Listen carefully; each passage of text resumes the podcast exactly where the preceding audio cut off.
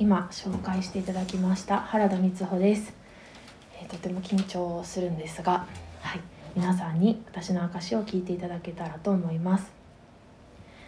生まれる前から神様に愛されてきたという歌詞から始まる誕生日の歌が毎年照れくさくもあり嬉しくもありました。私はクリスチャンの両親のもとに生まれ毎週日曜には教会に行くことが当たり前だという中で育ってきました。教会ではたくさんの大人の人たちが私を迎えてくれて、えー、いろんな人に出会いました。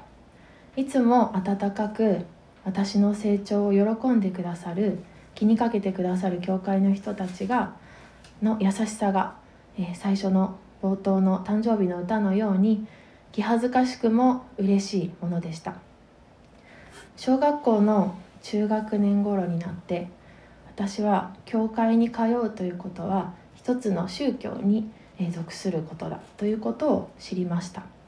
今まで自分がそれは普通で当たり前だと思っていたことだけれどそれを周りの人には言わずに自分の中にだけしまっておくようになりました。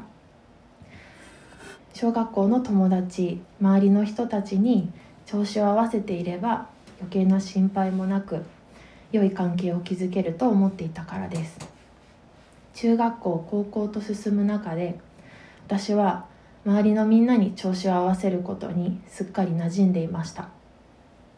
教会には行ける時だけ行き部活や遊びを優先させるようになっていました。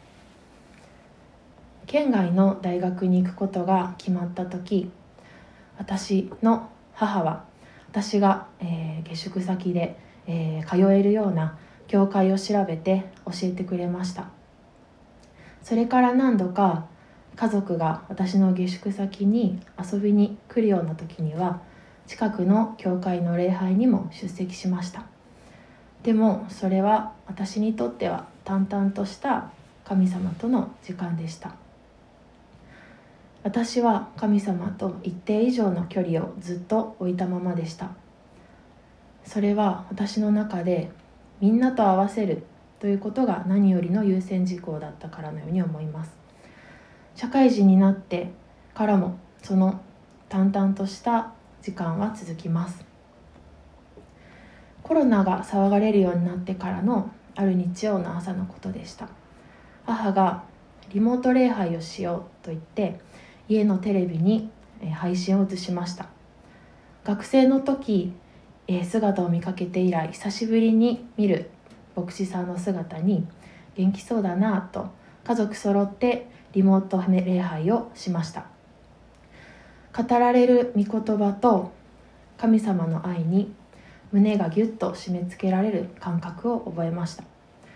神様は無条件で私のことを大好きでいてくれていつも大切に思っていてくれて私がどんなに失敗しても罪を犯しても見放さず私が扉を開けるのをずっとずっと外で待っていてくれる。その絶大な安心感がメッセージの中で繰り返し繰り返し語られていました。久しぶりの感覚でした。小学校の時に参加した夏のキャンプでとある牧師さんの証を聞いた時に神様の愛の途方もなさに涙が出たことをその時思い出しました。神様はあれをしなさいとかこれをしないといけないなんてことは何も押し付けてきません。今までの私のことを何も責めません。これまで神様から背を向けて世の中と調子を合わせて生きてきた私をイエス様の十字架によって許しそしてこれから共に歩めることを喜んでくださいます。その愛がどんなにすごくて途方もないことか。そのことを思うとやっぱり今でも私は泣きそうになります。礼拝を通して私はずっとこの世界のみんなと会う物差しで自分を測って比べて喜んだり悲しんだりしていたということに気づきました。そして御言葉に触れるたびにその物差しは私にはいらないものなんだと思えるようになりました。私の扉を開けてその前に立つイエス様の喜ぶ顔を見たい一緒に喜びたい。イエス様をまっすぐ見上げて目をそらさずに生きていきたい。それが私の思いです。ここまでの歩みの中で無駄なことは何一つありませんでした。周りの人たちとの出会い交わりを通して私の歩みを守りこのような形で導いてくださった神様に心から感謝しています。生まれる前から私を愛してくださり待っていてくださった神様に全て委ねて生きていきたいです。私の名前の由来になった御言葉があるので最後に紹介させてください。エペソ人への手紙5章8節です。あなた方は以前は暗闇でしたが今は主にあって光となりました。光の子供らしく歩みなさい。以上です。ありがとうございました。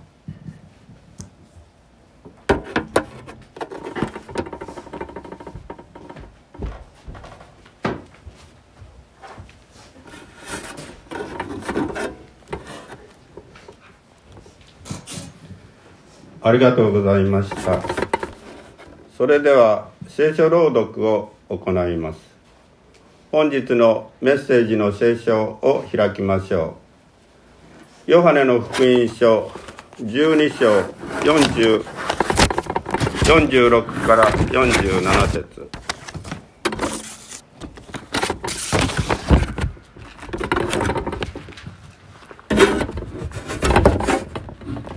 ヨハネの福音書12章46から47節。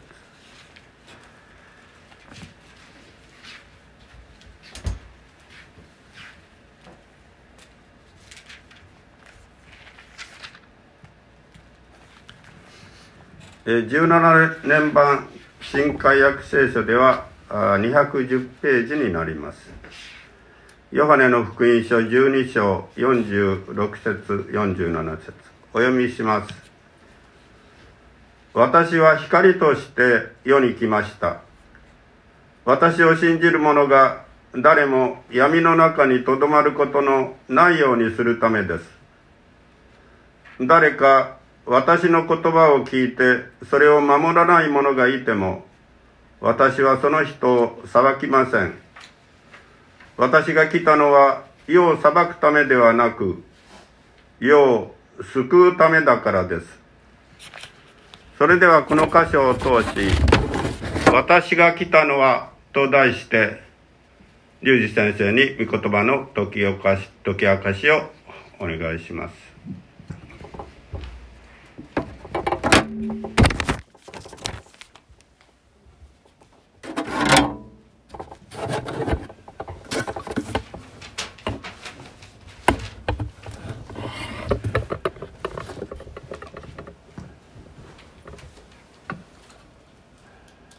クリスマスの挨拶をしましょう。皆様クリスマスって言いますのでおめでとうございますとお返しください。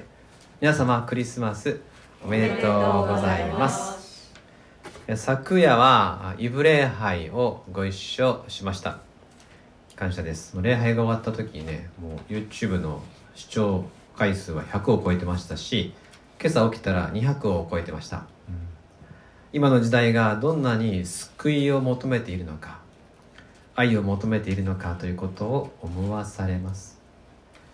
2日続いてのクリスマス礼拝です、まあ、昨日はもう本当に外部の方たちいろんな方が見られたと思うのでどちらかというとこのうん外向きをかなり意識した礼拝だったんですが、まあ、今日はちょっと贅沢な話ですけど私たちが主を覚えると。しみじみと。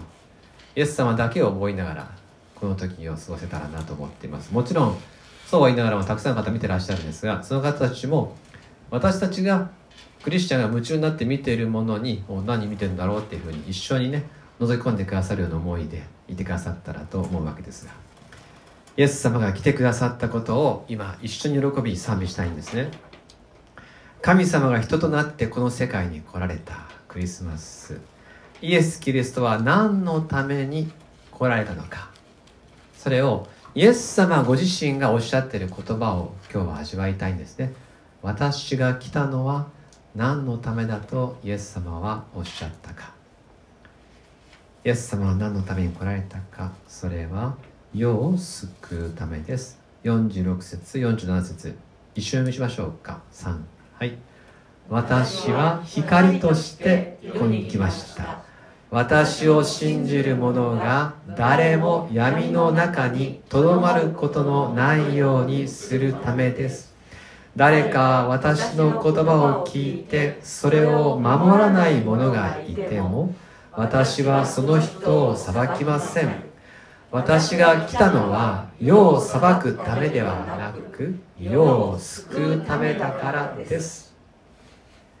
私が来たのは世を救うためだとイエス様は言われました。同時に強調されているのは世を裁くためではないということです。私たちを滅ぼすためではなくて滅びから救うために来た。罰するためではなくて愛するために来た。光として来られた。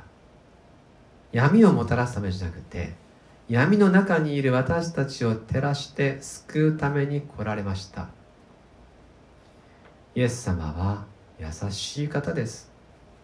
イエス様の愛は豊かですからイエス様の愛をいろんな言葉で表現できるんですが一つの言い方として受け入れる愛という言い方ができるでしょう。受容するね受け入れる愛。ルカの福音書の15章を見てみたいんですね。えー、1節2節とお呼びしますね。ルカ15章1節。さて酒税人たちや罪人たちが皆話を聞こうとしてイエスの近くにやってきた。するとパリサイ人たち立法学士たちがこの人は罪人たちを受け入れて一緒に食事をしていると文句を言った。イエス様のそばに集まる人たちの中に酒税人あともうズバリ罪人っていう人たちが集まったわけですね、えー、当時の社会では問題ありだと思われているような人たちが集まったわけです。ですから宗教指導者たちはイエス様を批判したんです。あんな連中を受け入れるなんてって罪人を受け入れるのも罪だって感じですね。えー、こういうことってありますよね。あのみんなから嫌われている人と親しくしていると自分もそういう一味だと思われるみたいなそういう無言のなんか圧力ってあるじゃないですか。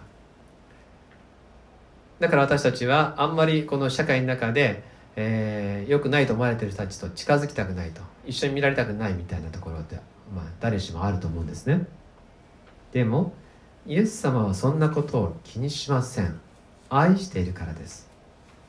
イエス様はご自分に近づいてくる人々を大きく受け入れてくださる方です。有名な愛の教えで愛は最初に寛容でありって言いますよね。寛容広く受け入れる。イエス様は私たちを救うためにこの世界に来られました。ですから私たちがイエス様に会いたいなと思う時それが私たちがどんな生き方をしてたとしてもイエス様は私たちを必ず受け入れてくださいます。ただ今日さらに味わいたいのはイエス様の愛は受け入れる愛では終わってないですね。受け入れる愛にとどまらとどまらない。先ほどの15章の箇所1節に進みましたけど3節以降も読んでいますね。ルカ15章3節そこでイエスは彼らにこのような例えを話された。あなた方のうちの誰かが羊を100匹持っていてそのうちの1匹をなくしたらその人は99匹を野に残していなくなった1匹を見つけるまで探し歩かないでしょうか。見つけたら喜んで羊を肩に担ぎ家に戻って友達や近所の人たちを呼び集め一緒に喜んでください。いなくなった羊を見つけましたからと言うでしょう。ここでは罪人が、まあ、私も罪人ですから罪を犯して迷い出ていった一人一人が一匹の羊に例えられているわけです。そして羊飼いであるイエス様はその一人一人を探される方です。そのためにイエス様は来られたんです。ですからイエス様の愛っていうのは受け入れる愛を超えて探しに行く愛だってことですね。来るものを受け入れるだけじゃなくてもうそれより先に来ない人をも探しに行くっていう。それがイエスの愛です。私たちの愛は限界があるわけですね。悪い人は愛せないわけです。もうその時点で受け入れられないということが発生します。でもイエス様は誰でも受け入れたいだけじゃなくさらに探しに行く一歩も二歩もイエス様の愛は先に先に向かっていきます。迷い出た羊。いつの間にか神様から離れていって帰り道が分からなくなってしまった。あるいは自分がしてきた失敗にがんじがらめになって身動きが取れない。なんか茨とかに引っかかってね。私北海道の山であの根曲がり岳っていうですねこのところの生えた斜面に行って迷い込んでしまってもう山頂に戻れなかったありますね。下に向かって生えてるんです上に向かって上がれないんですね。っていうちょっと怖い思いをしたことあるんですけども、えー、ちょっと道を間違えてですねあ戻れ戻れ。多分あの人間だけじゃなくて動物もあそこは厳しいだろうなと思うんですけれども大きいザックを抱えたんであここでちょっと遭難するかなと思うぐらい大変でした。なんとかそこを越えたらですねあのピョーンってあのキタキツネが飛んでったんですね。あいつにやられたんかなと思ったんですけれども、えー、そういうね、えー、私たちは大きなものを抱え迷ってしまった時にもう動けなくなることってあると思うんですけれどもかつて自分が犯してしまった罪のせいで今更戻れないような状況に陥ることあるかもしれません。あるいは99匹の他の羊と喧嘩をしてしまってもうあそこには戻れみたいなですね、えー、そういうこともあるかもしれませんそういう問題を抱えた羊。自分では帰ってこれない羊。帰り方がわからない羊。帰り道は分かっていても二度とそこはたどれないと思っている羊。その羊をイエス様は探されるんです。探しに行くんです。マルコの福音書2章17節一緒に読みしましょうか。3はい。これを聞いてイエスは彼らにこう言われた。医者を必要とするのは丈夫な人ではなく病人です。私が来たのは正しい人を招くためではなく病人をあ罪人を招くために来たのです。正しい人を招くためではなく罪人を招くためです。本当は正しい人なんていません。神様前に正しい人はいませんがイエス様は自分が正しいっていうふうに思っている人たちに対していや私は罪人を招くために来たんだよと。もしあなたが私は罪人だと思っているとするならばあなたのためにキリストは来られました。この探す愛は徹底した愛です。先ほどのルカの福音書の15章の4節で出ますかね？4節で羊飼いは羊を探す時どんなふうに探すと言われたでしょうか、ね、そこではあ出ましたね。一匹を見つけるまで探す。見つからなかったら捜索をやめるとかじゃないんですね。見つけるまで探すんです。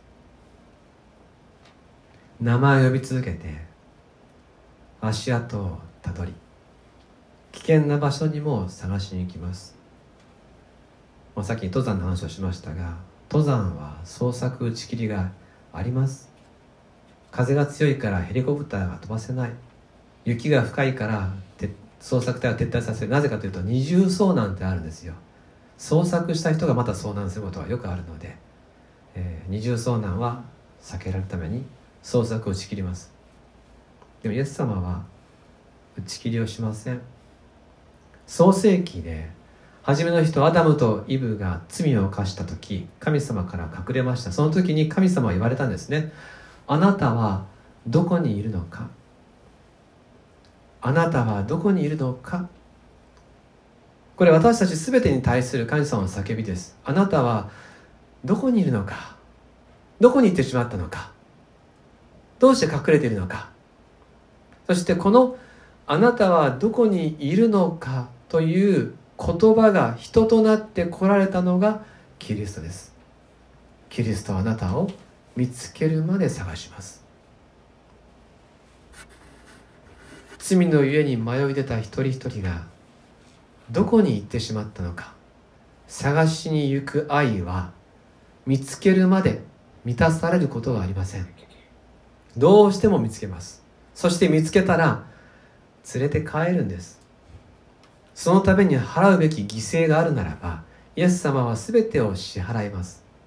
救うためなら命も捨てます。ですから探しに行く愛は命を捨てる愛でもあります。ヨハネの福音書10章10節と11節。ご一緒に読みしましょう。ヨハネ10章10節11節。3はい。盗人が来るのは盗んだり殺したり滅ぼしたりするために他なりません。私が来たのは羊たちが命を得るため。それも豊かに得るためです。私は良い牧者です。良い牧者は羊たちのために命を捨てます。私が来たのは羊たちが命を得るためだとイエス様は言われました。あなたに命を与えるために来たよと。それも豊かな命を与えるよ。そのためなら命を捨てるよとはっきりおっしゃってくださってるんです。そして本当にイエス様は十字架を背負ったんですよね。私の罪を引き受けてくださいました。イエス様は私を救うために来ました。私を探すために来ました。命を与えるために来ました。十字架で死ぬために来てくださいました。クリスマスは愛がこの世界に来た日です。私のところに主の愛が来た日です。そして一度この愛を受け入れた人にとっては毎日がクリスマスです。さてイエス様にここまでしてもらってじゃあ私たちはどうしたらいいんでしょうか？この愛をどのようにして私たちは正しく受け止めるとか？この愛に対してふさわしい態度をとることができるでしょうか？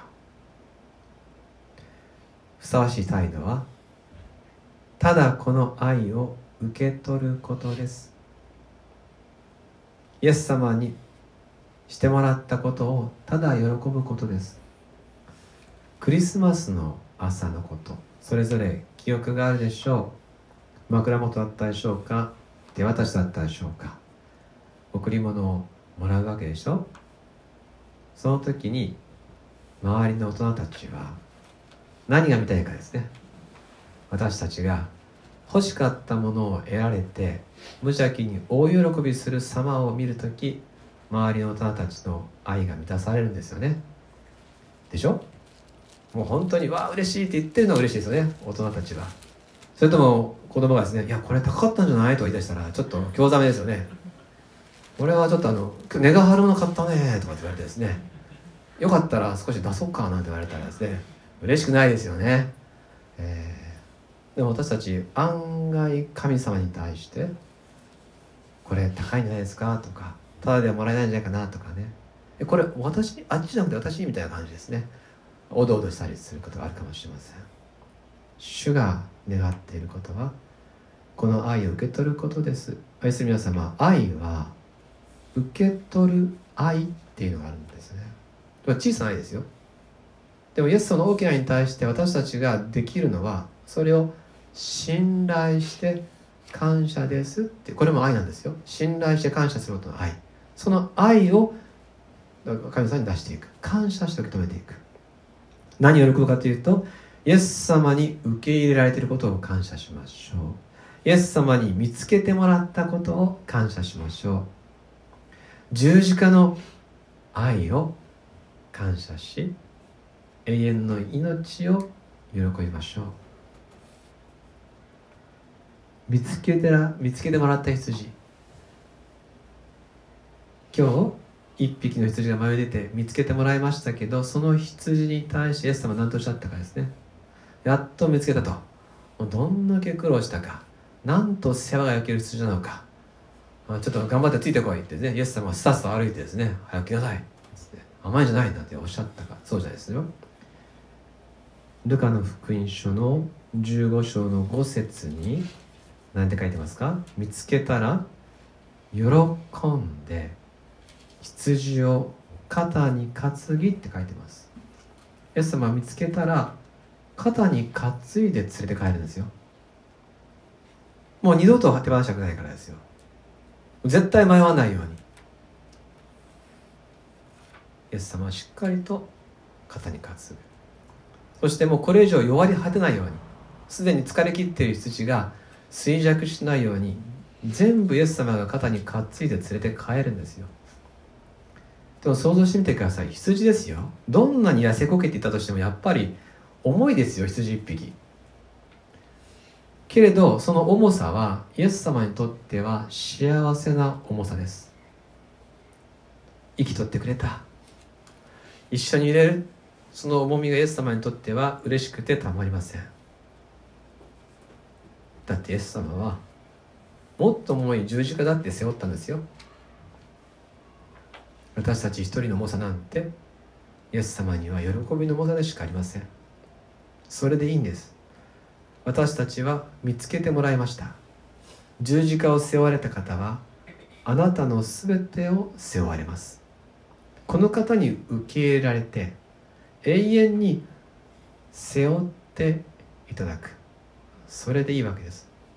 みんなそうです。クリスチャンって言われる人たち。全員そうやって見つけてもらって背負ってもらって連れて帰ってきてもらったんですよ。偉い人なんて一人もいません。この1年2022年2022年だって立ち止まって振り返ってみれば結局ずっと背負ってきてもらったんです。これからもそうです。こんなにずっと甘えっぱなしでと私たちが思うならばずっとイエス様におんぶされて抱っこされてと私たちが思うならばイエス様が答えられます。私が来たのはそのためだ。そのためにイエス様は来られたんです。聖書はそう言っています。イエス様ご自身がそう言ってらっしゃいます。最後にヨハネの福音書12章46節47節。ご一緒に読んで終わりましょう。3はい。私は光として世に来ました。私を信じる者が誰も闇の中にとどまることのないようにするためです。誰か私の言葉を聞いてそれを守らない者がいても私はその人を裁きません。私が来たのは世を裁くためではなく世を救うためだからです。お祈りします。天の父様クリスマスをありがとうございます。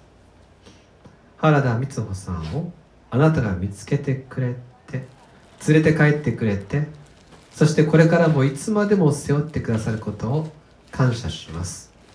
同じ愛が私たち全員にプレゼントされていることを感謝します。